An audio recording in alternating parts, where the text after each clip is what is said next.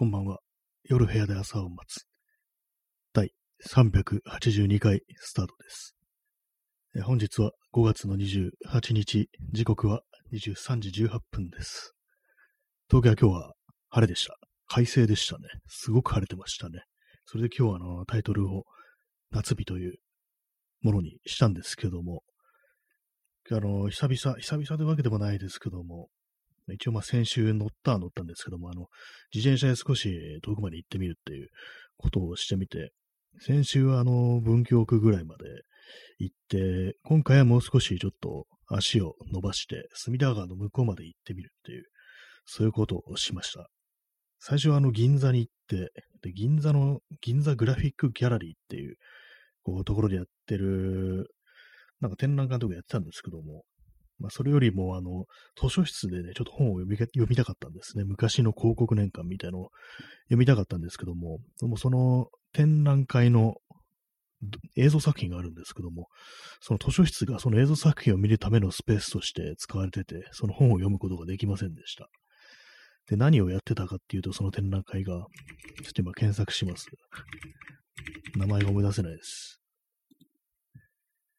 えーっと、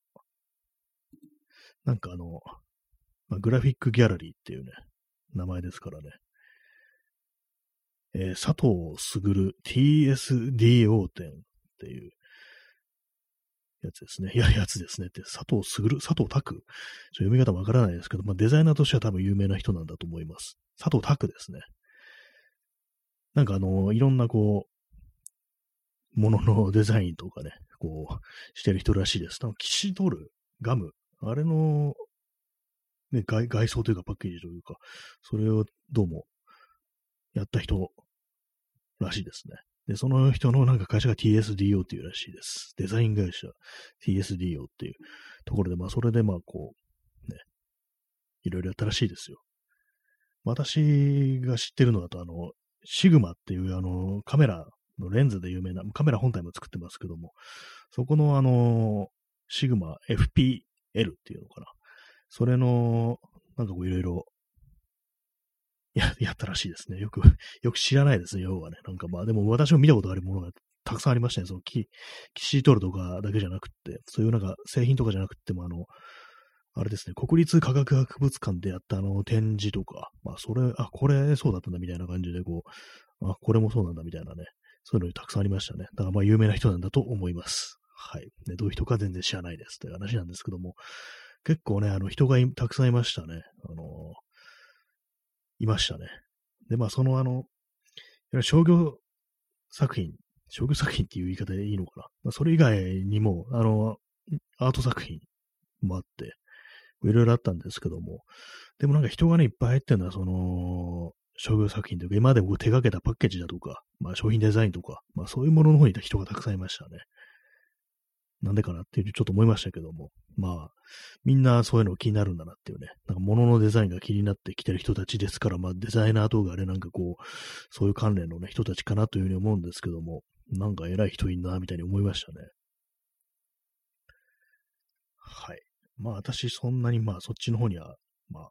まあ、興味ないこともないですけども、なんていうんですかね、まあ、こう、結構あまりにも当たり前にこう見てるものをね、たくさんのね、ものを手掛けてるみたいで、あ、これスーパーにあるな、みたいなね、なんかスーパーとかにいるみたいな、そんな気分になってしまうんで、別にね、なんか他のとこで見りゃいいや、みたいな、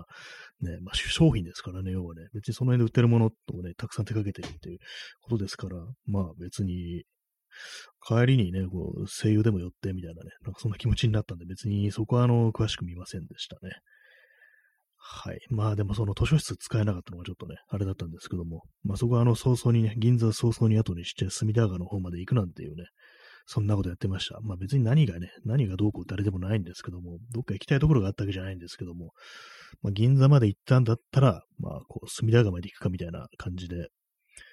こう、築地本願寺だとか、まあそういうところを経由して、勝どき橋だとかね、に、ところに行って、まああとはあれですね、いつものルートっていうか、その、隅田川って、隅田川テラスって言って、その川沿いにこう、なんていうんですかね、なんか遊歩道的なものがあるんですけども、そこをなんかずっと行ったり来たりみたいな、そんなことをね、しておりましたという話ですけども、まあ別に別の新しいことはね、何も起きてないです。普通でしたね。暑かったですね。太陽光線が結構今日、厳しくって。まあでも今ぐらいですね、ほんとなんか真夏になる前、ね、こう、の、こう、耐えられる暑さっていうのは、まあこれぐらいだよなっていうね。まあつっても真夏でも私は外出てますけども、まあこのぐらいがなんかこう、あまりこう疲れずに、こう、移動できるっていう、外を移動できるっていう、まあそのぐらいの季節かなと思いましたね。もう少し、もう少し気温が低くてもいいなっていう感じなんですけども、まあ今日はあの T シャツにあのアームカバーでハーフパンツというね、そんな格好で行きましたね。紫外線対策は一応ね、ちゃんと取ってたんですけども、ただすねはね、あの、剥き出しなんで、もしかしたら、こう、結構日焼けしたかななんていうふうに思います。ちゃんとあの UV カットの帽子とかね、そういうものも被ってるんですよね。なんかあのー、紫外線対策をちゃんとするようになってから、なんとなく白髪が減ったような気がするんですけども、気のせいですかね。まあ私そんな白髪そんな多くないですけども、で前で前前はなんかなんかちょぼちょぼってあったのが、なんかなくなったような気がするなみたいなね、髪の白髪が。それはあのー、頭にね、あんまこう紫外線を浴びないようにしたっていうぐらいのね、ことしかしてないんですけども、まあその帽子をかぶって、UV カットの帽子を、つばの広い帽子をかぶって、っていうことをやってるんですけども、もしかしたら関係あるのかなというふうに思いましたね。紫外線と白髪の関係って、まあ、聞いたことはないですけども、もしかしたら何かしらこう関係あるのかなというふうに思いました。でもなんか、後頭部とかね、なんか側頭部にちょろちょろっとなんか白髪があったんですけども、なんかなくなったような気がしますね。はい。白髪の話でした。でもなんか白髪の多い人はなんかあの、ハゲないっていうふうにね、言いますけれども、どうなんですかね。確かになんかあの、年配のね、おじいさんとかでも、白髪、僕は真っ白のね、こう髪の人ってなんかこう、髪ふさふさな傾向にあるっていうようなことは思うんですけども、私の祖父もね、そんな感じでしたね。髪真っ白でしたけども、特にね、薄くなる、剥げるということはなくね、最後までふさふさのままでね、こう、維持してましたね、髪の毛を。わかんないですけどもね、そういうのもね、人によるというふうにしか言いようがないですけども、ね。もう一人の祖父は普通に今ハゲてましたけれども、まあ、白髪が多かったかどうかはちょっとね、わかんないですね。まあ、白、まあ、年取ったらまあみんな白髪になるのかな。なんかよくわかんないですけどもね。まあ、とりあえずまあ今んとこ大丈夫だという、そんな話でございますけども。で、まあね、隅田川、隅田川ね、別に普通ですね。普通ですね、としか言いようがないんですけども、なんかもう少しね、他に喋ることあったかなと思うんですけども、まあ別に何もなくという感じですね。なんかあのー、ベンチみたいなの結構あるんですけども、その隅田川テラステラスも場所によってはその途切れてる、途中で途切れてるところあって、川沿いの場所でも、そこがあの、どん詰まりみたいになってるんですけども、それどん詰まりにあの、ベンチがいくつかあって、で、まあ、まあ、ここで途切れてんのか、みたいに思って、ふとベンチの方見たら、あの、日焼けしてるね、多分近所のおじさんだと思うんですけども、なんか上半身裸で日焼けし、思いっきり日に焼いてるというね、人がいましたね。確かにね、焼きたい人は今ぐらいのこう気候はもう結構最適だと思いますね、本当にね。真夏だとね、こう、もっと暑さ、気温が高くなってくるんでかなり厳しい感じになってきますけども、今日ぐらいの気温ならね、こう焼くのにちょうどいいっていうね、そんな気がしますけども、私はでもあの紫外線を絶対に避けたいというね、そういうタイプの人間なんで、ちょっとあんなことしたらもう死んでしまうというね、ことは思いましたけれども、まあ、あの、隅田川テラスにはね、焼いてる人もいるというね、そんな話でございました。ね、あれですね、なんかこういろいろなんか話すことあるかなと思ったんですけど、本当なんか外出て、ね、まあ2時、2時前に出て、14時前に出て帰ってきたのが19時過ぎっていう感じなんですけども、まあなんかね、ほんと5時間ぐらいっていう感じですかね。ほんとなんか、昔はもっと、まあ、昔というほど昔でもないですけど、何年か前はもっとね、あの、外出るとなったら、長い時間ね、長時間、こう、ね、いろんなとこ行ったりしてたんですけども、最近、もうここ数年で、ね、ほんとなんか帰ってくるのが早くなったなっていうね、でもそんなことをね、ちょっと思っちゃいましたね。自分がね、本当にアクティブじゃなくなってるっていうことをこう思い知ったっていうか、あの、私のね、好きな作家にはヘルマン・ヘッセというね、こう人がいるんですけども、その作品であの、地と愛っていう作品があって、それあの、まあ、ね、主人公は旅人なんですよね。旅人をもう愛に生きるね、さすらいの旅人なんですけども、っていうとなんかよくわかんないですけども、まあいろんなとこ旅してね、いろんなところで恋をしてっていうね、そういう感じの、ちょっと色男みたいな感じなんですけども、まあそれと対照的にずっとあの、神学を学んで、こう、修道院に行ってね、こうずっとなんかこう、神に仕えてるというね、もう一人の主人公もいたりして、その二人をね、こう対比させて、こう、話が進んでいくっていうね、そういうやつなんですけども、最後、まあ、その主人公のね、こう、ゴルトムントっていうのが、まあ、その、ね、旅人なんですけども、最初はその修、ね、修道院に行って、そこで学んでたのが、ある日こう、旅に出てっていうね、感じなんですけども、最後の帰ってくるんですね、その修道院に。で、また再びその旅に出るっていう風に言ってね、出てくるんですけども、まあそう、年を取ってるわけですよ。年を取ってるから、もうすぐにあの、帰ってきてしまうと。馬に乗ってね、外にもう行ってきますっていう出てきたんですけども、今度は旅、また長い旅に出ますよみたいなことをね、もう一人の主人公である、こうナルチスにね、こう告げてね、もう後のことは頼みましたっていう風に出て、出ていくんですけども、割とサクッと帰ってきて、いや、実はあの、結構出てすぐ落馬して怪我して、結構入院してて、で、まあ、もう少し頑張ろうと思ったんですけども、ちょっと無理でしたみたいな感じで帰ってくるんですよね。なんかこう、ふとそれを思い出しましたね。加齢に、加齢によりそのアクティブさが失われるっていうかね、元気が失われるというか、そういうなんか悲しい感じをなんかね、ちょっと思い出してしまいましたけども、5時間、5時間でもなんか結構今日は長く感じましたね。本当になんか、もっと早い、早い段階で帰ってこようかなみたいな感じになってきましたけども、昔は本当になんか結構長いことをね、ずっと歩いてられたんですけども、移動できてたんですけども、一人でも。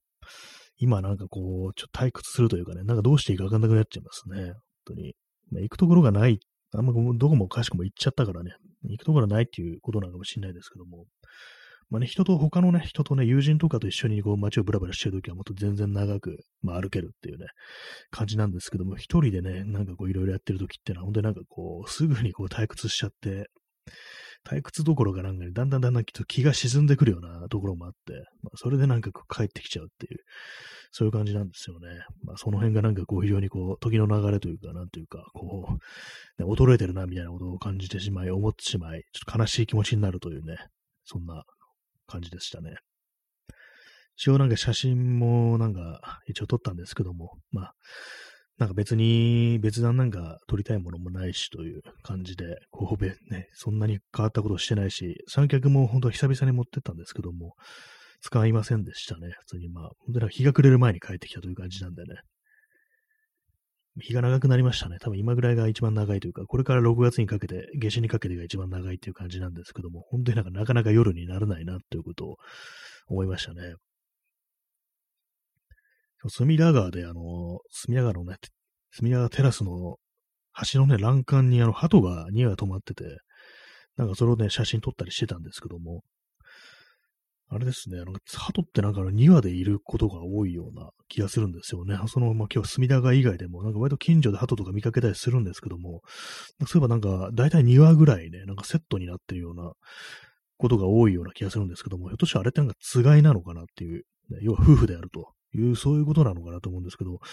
結構ずっと、まあ、あの、動物のね、つがいってものがなんかどのくらいこう行動を共にするかってことを全然こう知らないんですけども、鳩って結構ずっと一緒にいたりするっていうね、そういうことなのかなっていうふうに思いましたね。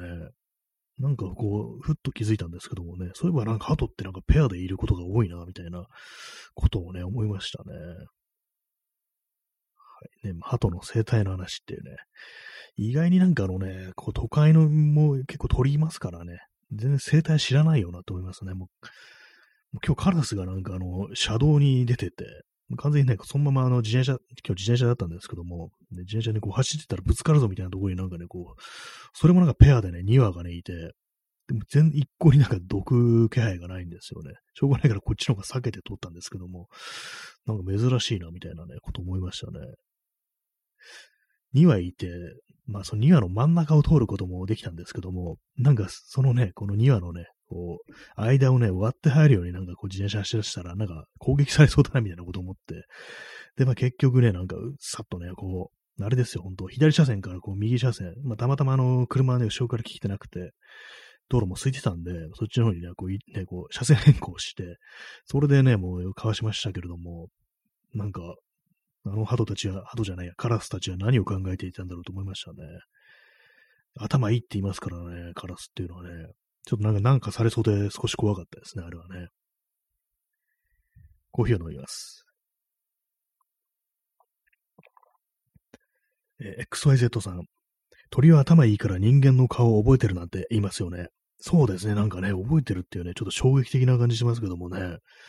思ったよりなんか知能が高いっていうね、特にカラスは頭いいなんていうね、本当になんか覚えてるなんていう風に復習するっていう話をね、聞いたことありますけども、なんか下手なことできないですよね、確かにね。だからもうそれも頭にあったんで、本当になんか今日はその2話のね、こう、間に割って入ることはできませんでしたね。こちらの方がかわしていくというね、感じで、こう、野生に敗北したなんか人間の姿というね、感じのことをね、こう、露呈してしまいましたけれども、まあでもね、まあ、危ないし、こう、ね、なるべくかわしていきたいなと思います、鳥は、今後とも。ね、結構いろんな鳥いますけどもね、鳩もにも、鳩、カラス、スズメとかいますけども、他にもなんかね、いくつかなんかね、種類ありますけど、ありますけども、いまいちなんか、これ、これどういう種類のなんていうね、こう鳥なのかなっていうのをと思って知らないんですけども、なんか割となんか5、6羽ね、5、6、6種類なんか結構都会でも鳥というものがいたりして、でなんかね、場所によってあの、緑っぽい、インコみたいのもね、なんか見かけるんですけども、あれはなんかね、あの、外来種が、あの、輸入したのがなんかこう、脱走して、それで繁殖してるなんていうね、ことらしいです。一回私、あの、足立区の方で、あの、荒川沿いにいた時に、こう、ブワーってね、すごい数のその緑色のインコがね、こう、木にね、止まってて、取ったり飛んでたりして、うわ、なんかすごいな、どうしたんだろうと思ったんですけども、帰って調べたら、そのやっぱりその外来種が、まあそういうふうにあの繁殖して、大量になんかこうね、こう、待ってるようなところもあるっていうような、そういうことをね、聞きましたね。ちょっとびっくりしますけども、でもインコっていうこともあり、ね、こう見かけにね、こう威圧感がないのでね、あんまそんなにこう恐怖みたいなのは感じなかったんですけども、でも冷静にね、こう見るとこれ数多いよな、みたいなね、ことは思いましたね。こんなに、こんなにインコ見たことないなっていうね。まあ今日はあの、鳩とね、カラスの日でしたね。はい、えー、まあ、その、隅田川情報、まあ特にないんですけども、まあ特にね、あの辺はまあいつも同じです、本当に。ずっと同じ感じでね、こう、変わってないですね。まあ、この話前にもしたかもしれないですけども、あの、こちら葛飾区亀有公園前発祥で、あの、主人公の両津がね、こう、隅田川のね、こう、堤防のところに行って、こう、その、少年時代に、こう、友達のお兄さんのね、バイクをね、勝手に乗って、で、それであの、ブレーキのかけ方がわかんなくって、隅田川にそのまま突っ込んだなんていうね、なんかそういうエピソードがその、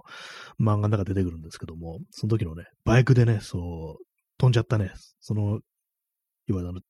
堤防のところにあの、傷があるわけですよ、その、ね、その時の、それをね、目にして、あの、あの時飛んだ後がまだ残ってたかって言って、ね、変わらねえ、変わらねえな、この街も、隅田の流れもっていう風にね、そういうシーンがあるんですけども、なんとなくそのエピソードをね、なんか思い出しますね、隅田川に行くと。はい。まあ多分ね、でもね、あのー、結構変わったはずなんで、昔はなんかの堤防みたいになってたじゃないかなと思うんですけども、今は普通にあの、柵みたいのがあって、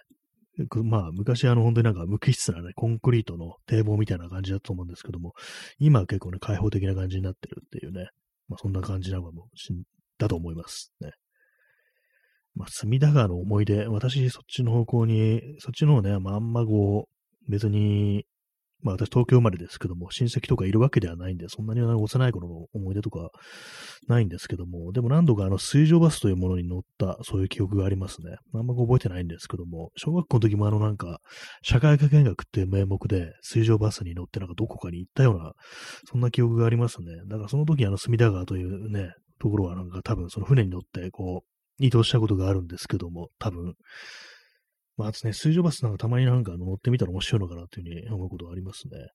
川のね、川の上から、こう、ね、こう、東京の街を見るなんてことあんまないですからね。たまにちょっと乗ってみようかなと思うんですけども、なんかこう、自転車行くことが多いんで、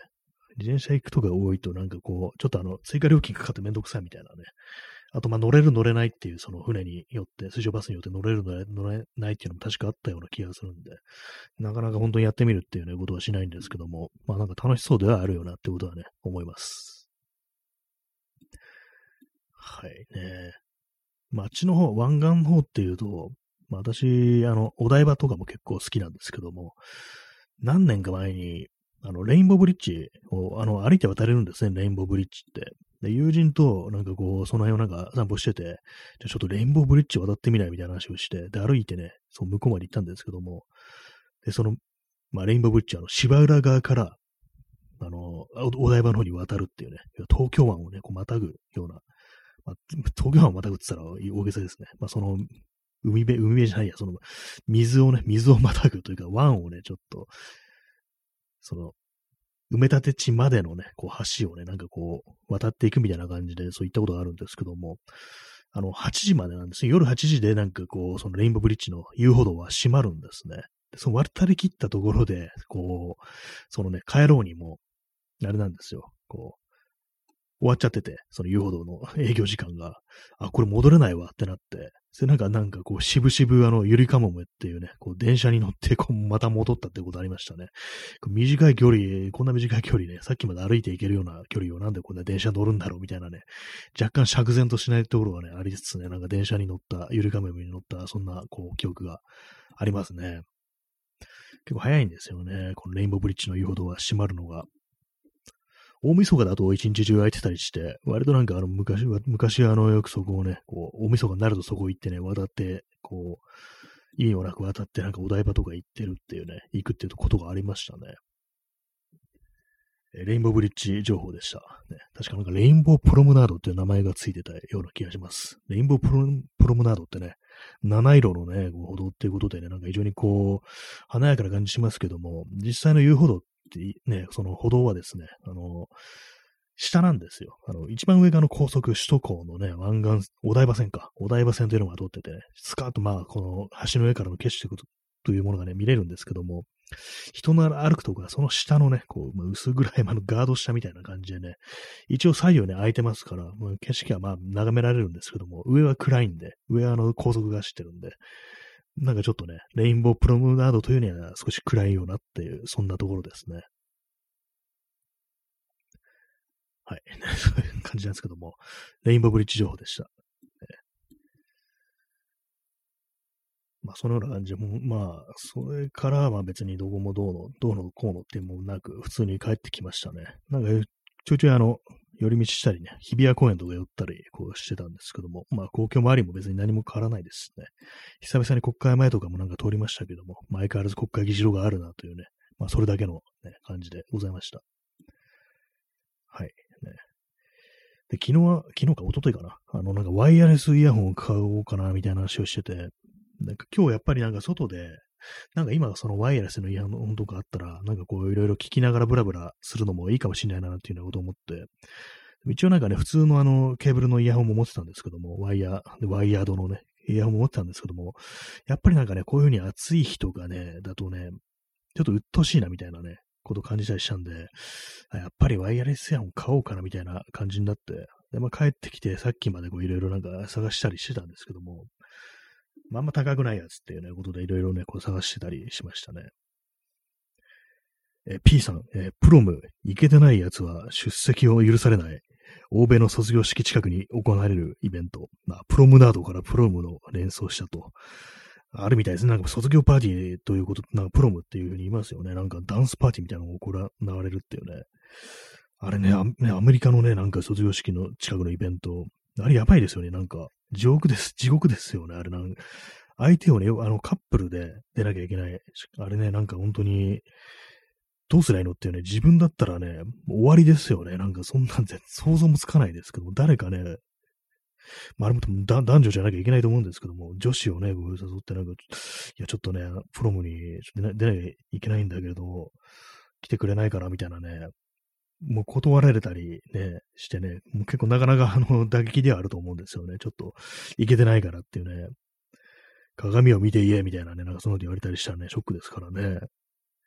ストロムさんめちゃくちゃヘテレなイベントだし、特集。そうですよね。本当に ザ・ヘテロって感じで。あまりにも特殊すぎますよね。本当なんか陰キャの極みみたいなやつがなんかこういろいろね、こう、相手の女の子を探して頑張るみたいな、そんなコメディ映画とかありますからね、アメリカね。一体どうしてるんだ、あれっていうふうに思いますけども。映画じゃ、映画じゃないんだからっていうね。映画じゃなかったらどうするんだってこと思いますね。XYZ さん、非常に厳しいですよね、プロム。そうですよね。これ自分だったらどうしようってね、ちょっと考えちゃいますけども。なんかね、ああいうものがあるからなんかね、こう、ね、ちょっとこういうね、あれかもしれないですけど、本当なんかね、インセル的なものが生まれるんじゃないかみたいなね、なんかそんなこと思っちゃいますけども、あれ、ああいうとこから弾かれたゆえになんかね、ちょっと変な方向に、ダークサイドに落ちるみたいな、そういう側面もあるのかなってことをたまにちょっと思ったりして、カップル文化が非常にアメリカ厳しいって言いますからね、男女ペアじゃないと何もできないみたいな、なんかそういうのね、あったりして、えー、ストロムさん、日本の男性器祭りみたいな記載ですよね。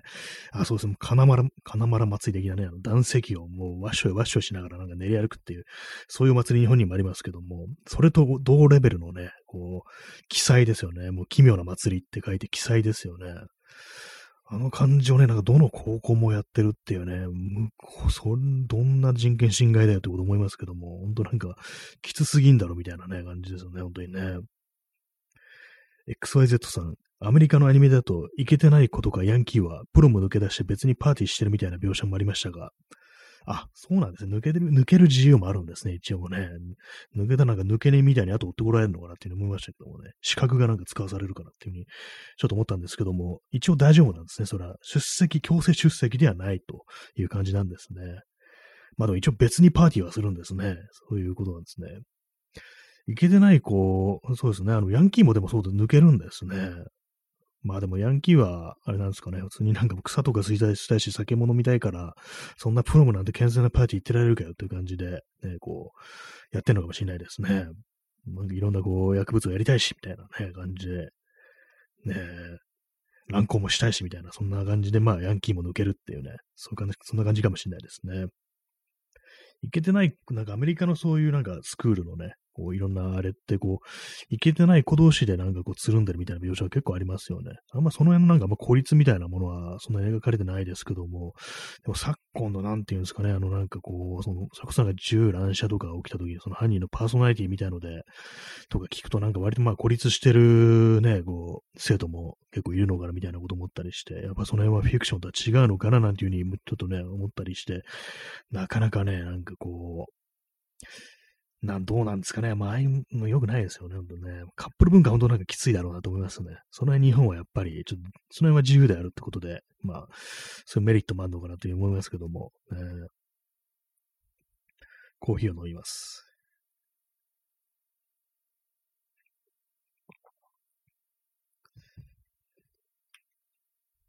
はいね、27分やってます今日はちょっと延長しようかなと思いますね。まあ、昨日みたいにまたあの、一旦止め、一旦っていうか、あの、30分終わったらまたすぐ始めるっていう感じにしようと思います。ね、まあ、プロム、プロムなくてよかったっていうふうに本当に思いますね。私、あの、高校の卒業卒業式は終わった後ね、もうすぐにね、もう帰りましたからね。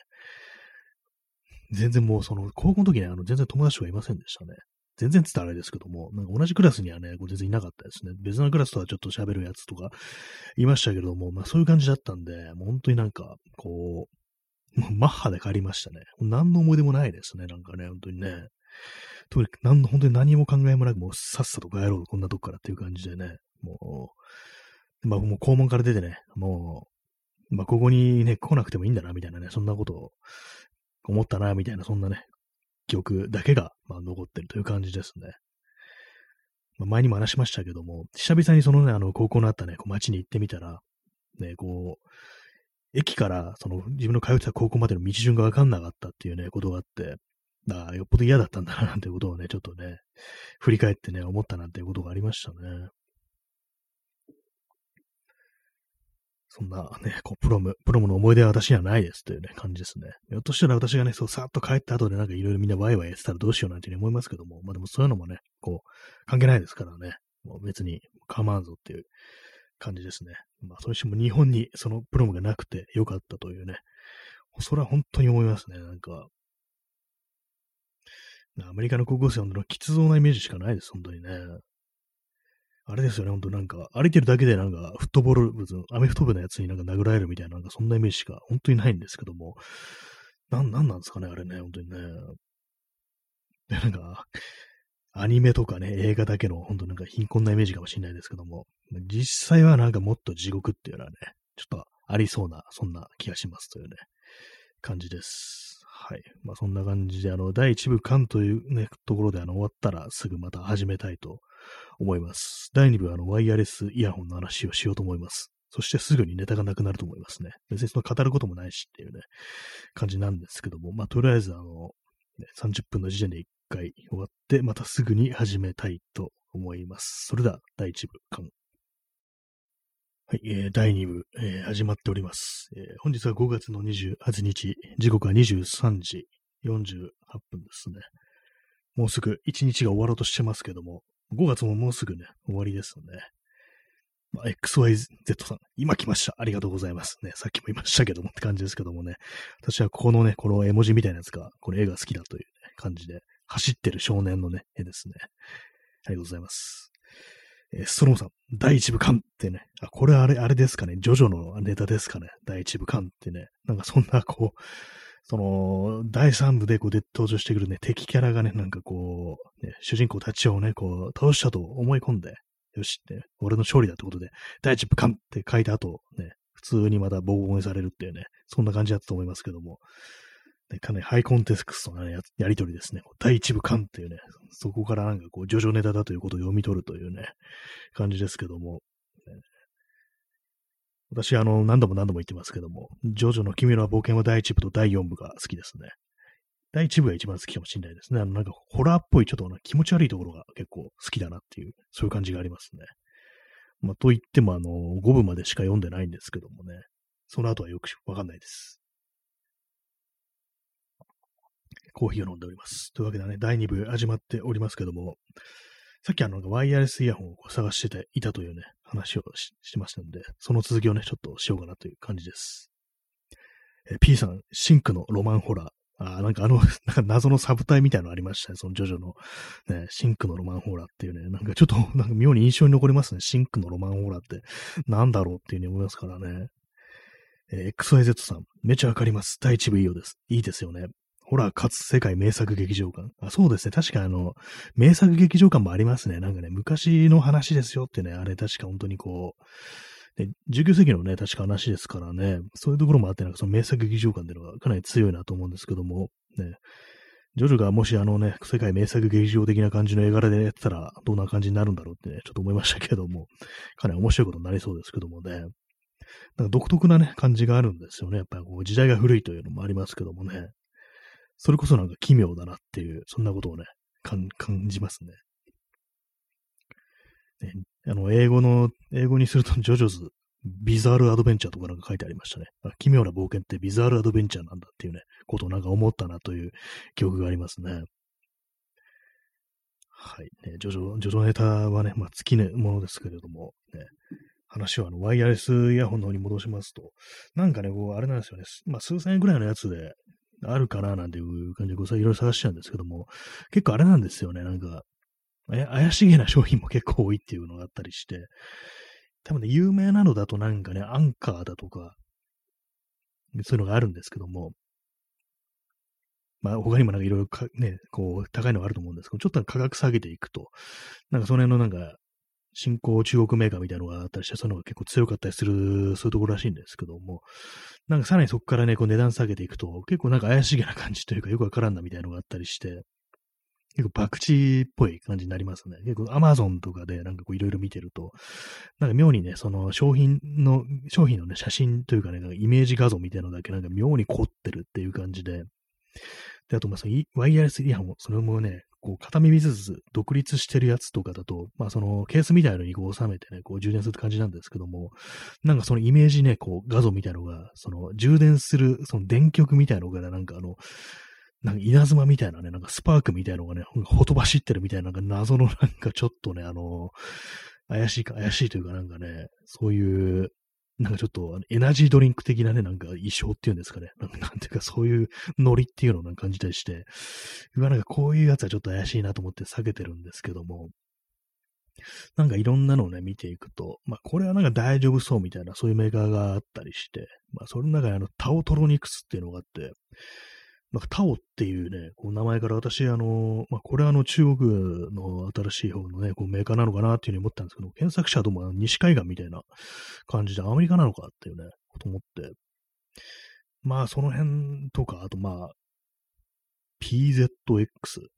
だとかね、なんかそういうのがね、結構安いけどまあ、いいぞみたいなね、あるらしく、なんかまあその辺にしとくかな、みたいな感じのこと思ってたりするんですけども、でも見てるとね、なんかそのレビューみたいなのが、商品のレビューみたいなのが、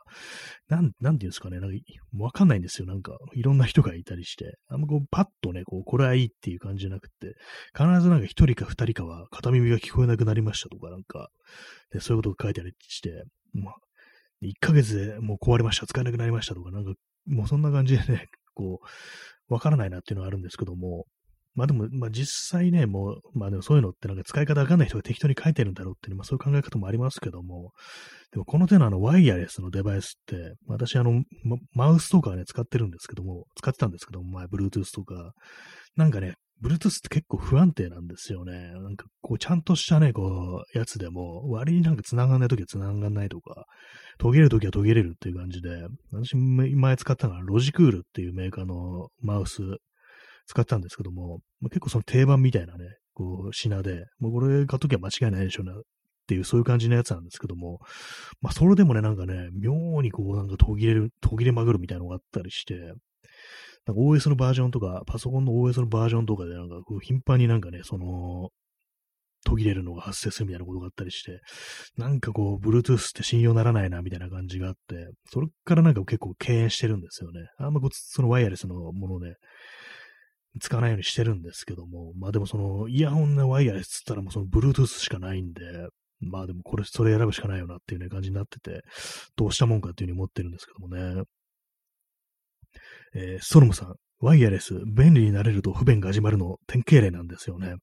あそうですね。もう最初はね、このケーブルない、ワイヤーがない、便利だ便利だって、すごい楽だっていうなるんですけども、それがね、だんだんね、なん、ワイヤードっていうのはなんて不便なんだみたいな、なんで邪魔なんだみたいなね、なんかそんな感じになっちゃうんですよね。当たり前になる。便利だったのが当たり前になって、それがないとひたすら不便に感じて不快になるっていう、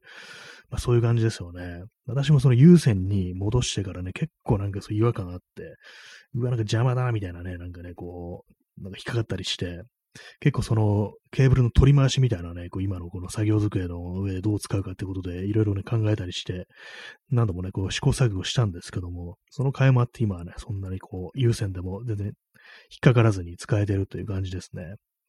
机に穴とか開けてケーブルを通したりね、裏配線みたいなことやったりしてね、こう、なるべく快適に使えるようにこう、してるんですけども、まあでもワイヤレスそういうのもね、やんなくて済みますからね、便利っちゃ便利なんですけどもね、私の場合、その、非常に不安定だったということで、その、Bluetooth のロジクールのマウスが、そのね、こう、せいでなんかこう、Bluetooth というものに対する敬遠みたいなのがね、生じており、で、今回のね、こう、ワイヤレスイヤホンのレビューとか見てても、あ、なんか確かに、その途切れるっていうのはすごくよくありそうみたいな感じでね、ななんかこう、踏み切りがたいような、そんなね、ところがありますね。ダメな時は本当ダメっていう感じですからね、なんか Bluetooth って。えー一応パソコンの方にも Bluetooth のなんかドングルとか挿してるんですけども、もう普段オフにして使ってないですね。たまにこうスマートフォンとデータのやり取りするときとか、もう軽くなんかね、あの、画像とかね、写真とかなんか送るときだけなんかオンにするんですけども、最近はそれもめんどくさくなって、その写真送るときとか、ツイッターの DM を自分宛てにこう、ね、写真添付して送るっていうね、そんなことやってますね。それでもう再び保存するなんていうね、ちょっとなんかまどろっこしいことしてるんですけども、なんかね、めんどくさいですね、こうデータのやり取りっていうのは。えー、ソロムさん、今使っているイヤホンに Bluetooth レシーバーだけ挿すのはどうでしょうか？あ、そうですね。それもね、結構考えたんですけども、やっぱりあれなんですよね、あのー、結構ケーブルが邪魔になるっていうのがあったりして、実際にそのレシーバーね、こう持ってたとしても、そのあれなんですよね。いや、今使ってるイヤホンにぶら下がる感じになるっていうところで、結構それがなんか割に、こう、いろんなところをね、引っかかったりして、ちょっとめんどくさそうだなっていうのもあったりして、まあそういうわけでね、なんか結構まあ弱点はあるものの、その片耳、ね、独立してる感じでちょっとね、行こうかななんていうことをね、思ったりしてるという感じですね。またもう片耳ずつね、独立してる感じのね、こうワイヤレスイヤホン、結構まあバッテリーが弱いっていうのもあって、まあ長くて、もう本当になんか3時間ぐらいのが多くって、まあそう考えるとね、ちょっとめんどくさいかなというふうに思うんですけども、まあでもね、この利便性というものにあらがえないものかななんていうね、ことをちょっと思って、まあそっちで行こうかなっていうのと、あとはまあ、そのものによっては、その、片耳独立じゃなくって、その、左右が、あの、ケーブルで繋がってるっていうタイプですね。まあ、その後のレシーバー、レシーバー使うのとそんな変わんないかもしれないですけども、ね、まあ、それもちょっと考えてると。そのバッテリーの持ちのことを考えてっていうところですね。まあ、今使ってるイヤホンにこうレシーバー挿すとなると、まあ、そのレシーバーの重みっていうのと、あとまあちょっとあの、まあ、今使ってるイヤホンのケーブルがちょっと長いっていうこともあり、ちょっともたつくかなっていうのもあるんで、まあそれもなんかうまくね、そのまとめたり、ケーブルをまとめたりすればまあいいのかもしれないですけども、まあそういうのもね、ちょっとあって、まあ、な、独立してるやつにしようかなっていうね、まあ、トゥルーワイヤレスイヤホンってやつですね。それにしようかななんていうふうに今考えてるという、そんな感じでございますね。まあでもめんどくさいですよね。あの、なんか2、3時間使ったらもうすぐ充電しなきゃいけないっていうね。まあでも外出て帰ってきたら、まあ家帰ってきたらね、そのケースとか収めておけば、使わないときはケースに入れておけばもうすぐ充電されるでしょっていうね、まあ感じなんでしょうけども、なんかね、こう、めんど、めんどくさいっていうね、バッテリー充電めんどくさってね、私毎日毎日思ってるんで、もうスマートフォンとかもそうですし、カメラのバッテリーもあるし、ね、なんかこういろいろあるんですよね。自転車の、自転車のね、あれでもそうですよ。あのー、ライトのね、こう、電池、電池 N, N ループ使ってるんですけども、それもなんか結構充電するっていうのあったりして、なんかしょっちゅうしょっちゅう充電してんななんてこと思ってますね。一応なんかモバイルバッテリーみたいなのも持ち歩いてますけども、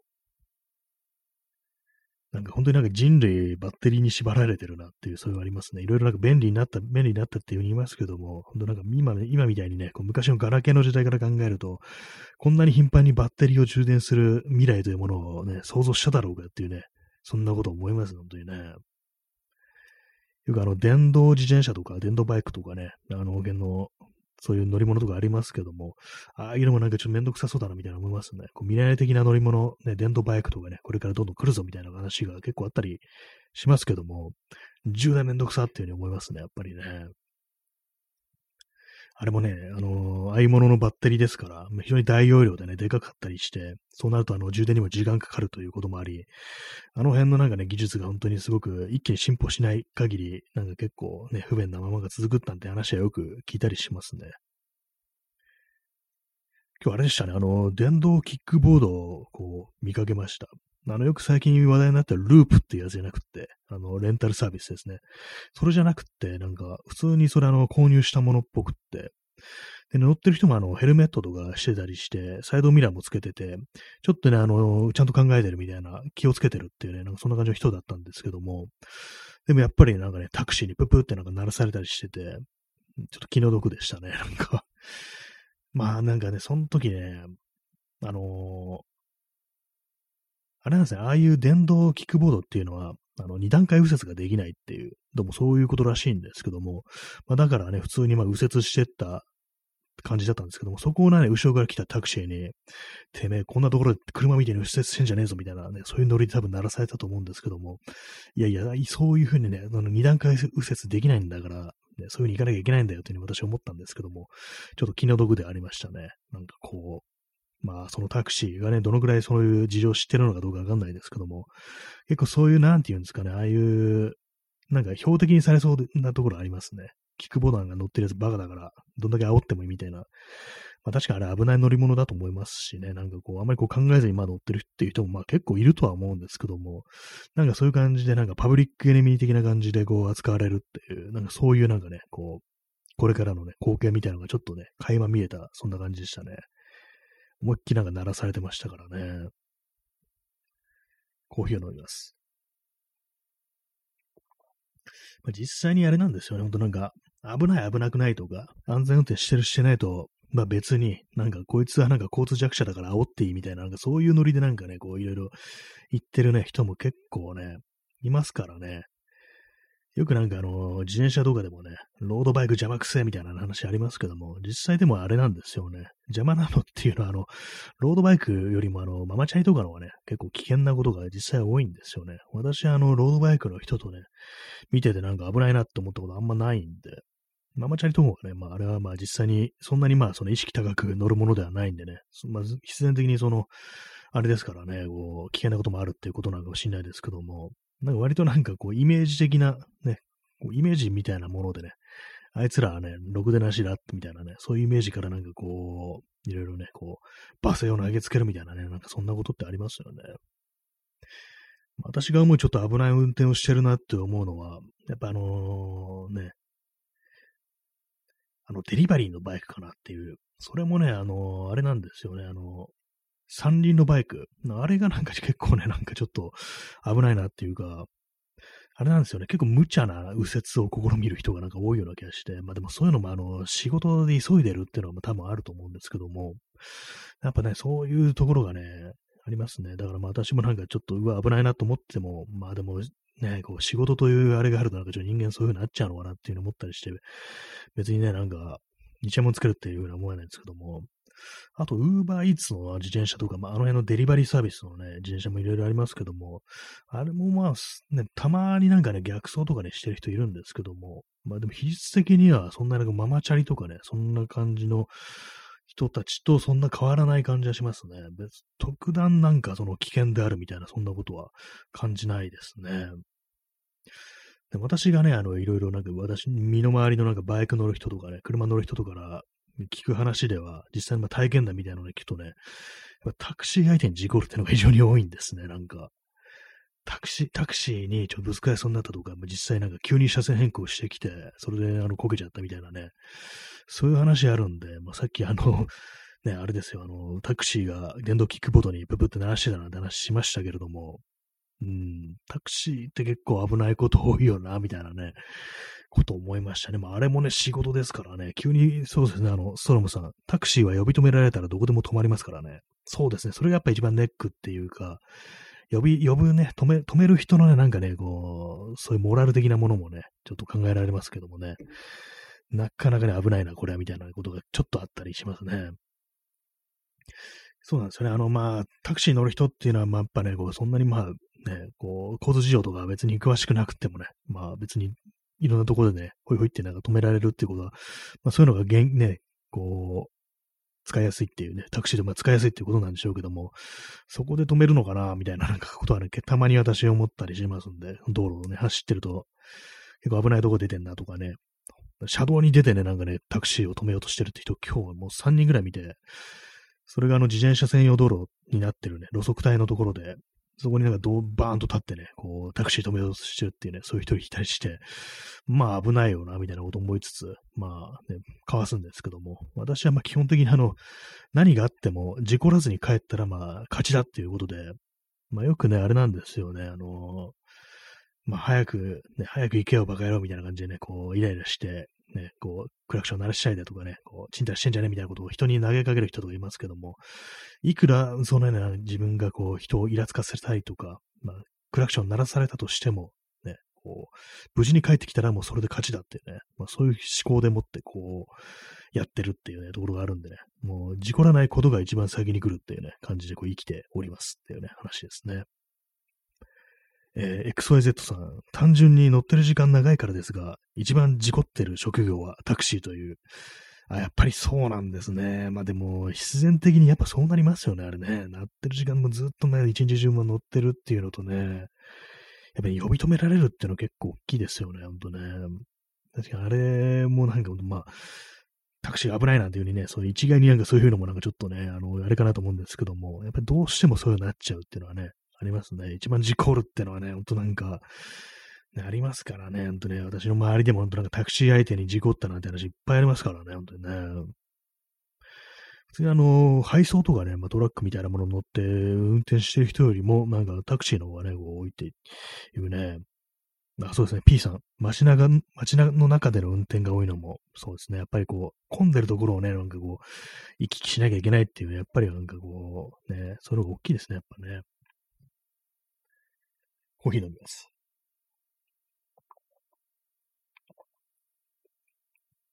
まあでも何にせよ、こう、事故らずに帰ってきたらそれで OK というね、そんな感じでこう思いたいですね。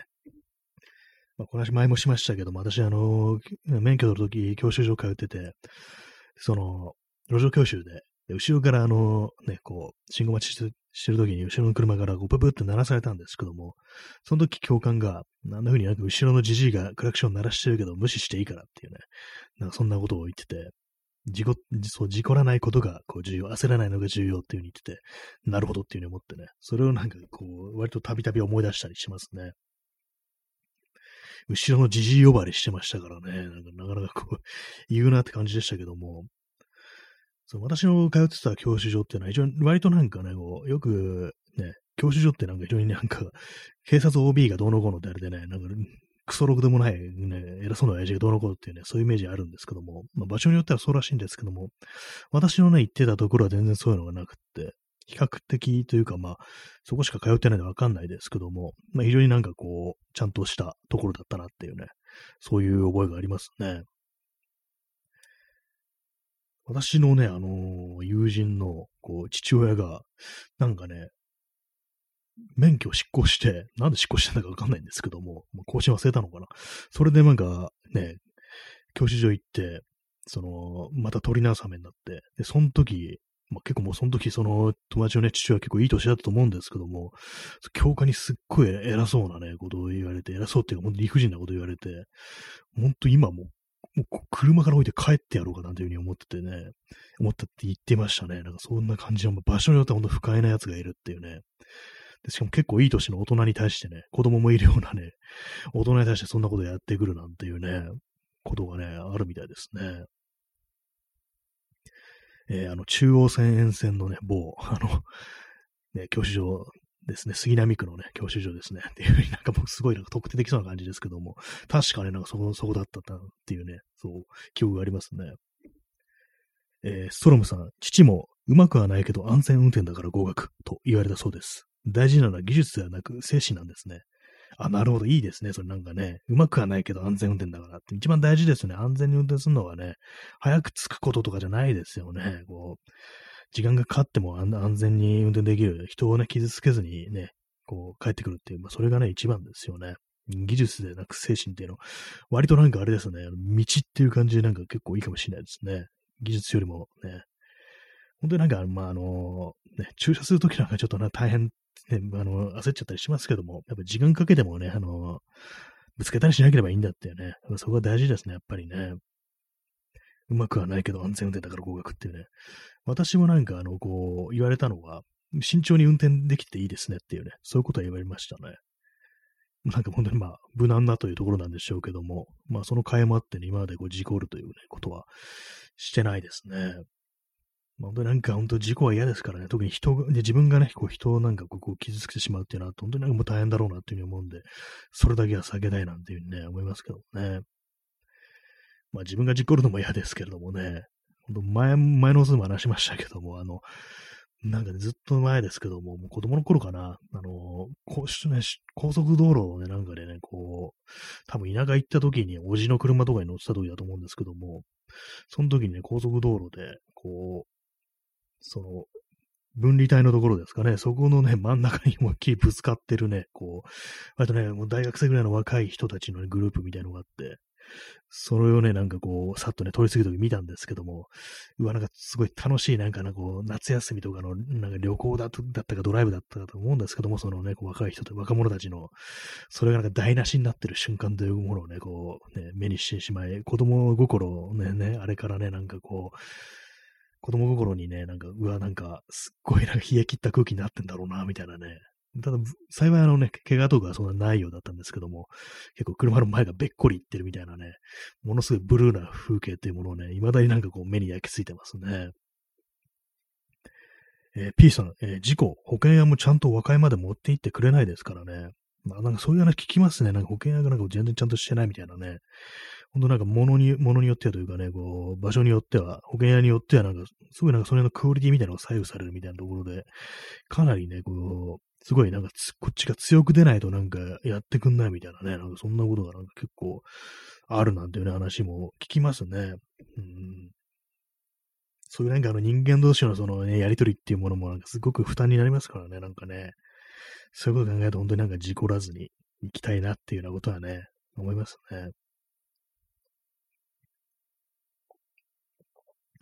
私、あの、自転車に乗ってて、まあ、危ない目にあったっていうのは、さっき言ったのは、あの、まあ、そのデリバリーのね、バイク、ピザ屋さんとかのバイクですね、そういうのとね、こう、向こうがね、あの、強引に右折してきたっていうのがあって、で、まあ、それでなんか、まあ、結構急停車みたいな急ブレーキみたいなことあって、まあ、そういう普通には向こうは、あ、すいませんみたいな感じでね、こう、まあ別にそれで、まあそれはそれでね、別にどうこうね、声荒げるとかもないんですけども、まあ、無言でそのまま立ち去るみたいな感じですけども、そのぐらいしかないんですけども、あとまあ自分で勝手に松ぼっくりをね、踏んでこけたぐらいのことしかないんですけどもね、自転車だとしてもね、こう人にぶつかっちゃったりしたら、まあ非常にめんどくさいという、めんどくさいというかね、ご老人とかにぶつかったりしたら、ほんと大怪我みたいなことになっちゃいますからね、そういう危険性はありますけども、まあ幸い今のところそういうのはなくってね、ただただ唯一ね、あの松ぼっくりだけは許せねえというね、あの東大のね、すぐ近くに落ちてた、なんか曲がり角のところに私をこう、はめるかのようにね、トラップにね、かけるかのように押してたね、松ぼっくりはね、許せないですね。えー、XYZ さん、キラー松ぼっくり伝説。そうですね。だ、誰だって思いますよ、本当にね。どこの東大生だっていうね。東大生の先生なって感じですけども、本当に東大のほんとすぐそばで、目の前の曲がり角で、なんか、いきなり松ぼっくり置いてあって、一個だけなんですよ、落ちたのが。他にも松ぼっくりいっぱい落ちてたのはわかるんですけども、それやり一個だけ落ちてて、まるでこっちをはめるかのようにね、ブービートラップみたいに松ぼっくりが置いてあったというね、まあ、そういう伝説があったというね、そんな話ですね。えー、P さん、年末、首都高を周回していて、結局壁に突き刺さって友達とレッカー車に同乗して帰った時の悲しい気持ちと来たら、きついですね、これね。なんか結構あれですね、首都高をぐるぐる回ってたんですね。本当になんかこう、ぶっ飛ばしてね、スカッとしようぜみたいな感じね。もう今日もマシンが吠えるぜ的な感じですよ、本当にね。走り屋気分で周回してたら、最後壁に 突き刺さって劣化車待ち、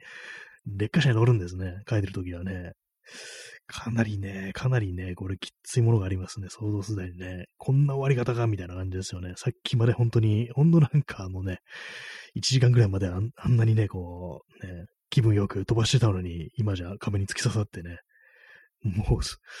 もうこの車はもう乗れないかもしれない、廃車になるかもしれないみたいなね、そんな感じのことを思いながらね、こう、劣化車に同乗して帰る。本当に悲しいですね、本当にね。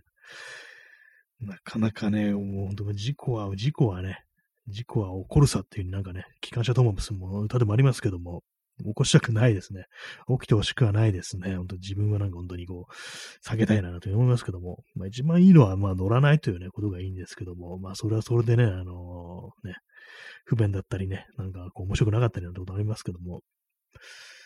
まあやっぱ安全運転、安全運転が一番っていう感じですね。まあでも安全運転しても事故の方からね、やってくるってことありますからね。私の友人で、あの、本当になんかすっごいね、安全運転するっていうね、もう定評がある人物がいたんですけども、で、車の運転でもね、もう、すごい、まあ、乗ってみたらね、あ、すごい、なんか丁寧だね、みたいな話をしてね、ほんとすごい安心して乗ってられるわ、みたいな話をしたことあるんですけども、そのうちバイクにも乗ってて、でもね、電車だと大丈夫なんだけど、なんかこう、バイクだとやっぱり乗るたび乗るたびヒヤッとすることあるよっていうふうに言ってて、あ、そうなんだ。あんだけ結構運転うまくってね、安全運転するタイプでも、こうバイクだと、やっぱりこう、読み切れないんだっていうね、そんなことがあるみたいですね。なかなかバイクっていうのは本当に路面の状況とかで本当すごく左右されて、マンホールでスパーンとこけるみたいなね、ことよく聞きますからね。だからもう、私バイクはなんか乗ったことないんでね、原原付しかちょっとしか乗っとないでわかんないですけども、なかなかね、こう、気難しい乗り物だよななんていうの思ったりしてね、一呼吸で死ぬこともあるなんていうね、ことを言いますからね。なかなかこう、いいね、なんか因果な乗り物だよな、みたいなこと思いますね。まあ、ただまあ魅力もあるんだろうなってことは結構いろんなね、こう、見たりしててね、思いますね。原付ですらなんかちょっと、あ、なんか気分いいんだろうな、みたいなね、ことはね、ちょっと思いましたからね。まあ、バイクね、バイク、年いってからなんか結構ね、チャレンジする人もいるみたいですけども、なんかたまにこう、その、自分の体格に合わなくってね、こう、納車即こけるみたいなね、なんかそういうなんか動画が結構その YouTube とかあったりして、あれを見て悲しい気持ちになるっていうね、ことが結構たまにやったりしますね。あもう本当もうウキウキでね、こう、行動に出た瞬間にドタってこけてね、傷がつくっていうなんかそういう、そういう動画いっぱいありますからね。はい、まあそんな感じでね、まあ後編はあのワイヤレスイヤホンとなんかあの車の話をしてるというになりましたけども、なぜ車の話をしてるのかちょっと思い出せないですね。謎ですね。まあ、そんな感じでお送りしてまいりました。本日ね、夏日のね、えー、5月29日になりましたね。もう日付変わって放送ですけども、いかがでしたでしょうか？まあ今日はね、こう、久々のなんか遠出というか、久々でもないな。一月ぶりぐらいの遠出みたいなね、感じでしたね。まあ別にあの隅田川とか銀座の様子は前と変わることなく、いつも通りだったという感じですね。そしてなんかあの、ギャラリーが混んでたな、なんていう、まあそれだけの話でございました。ね。特に何の情報もないね、そんな放送ですけどもね。あ、P さん、明日は真夏日。あ、明日もなんですね。30度超えかな。うん、結構ね、厳しいですね。まあでも雨よりはいっかって感じですね。はい。それでは、さようなら。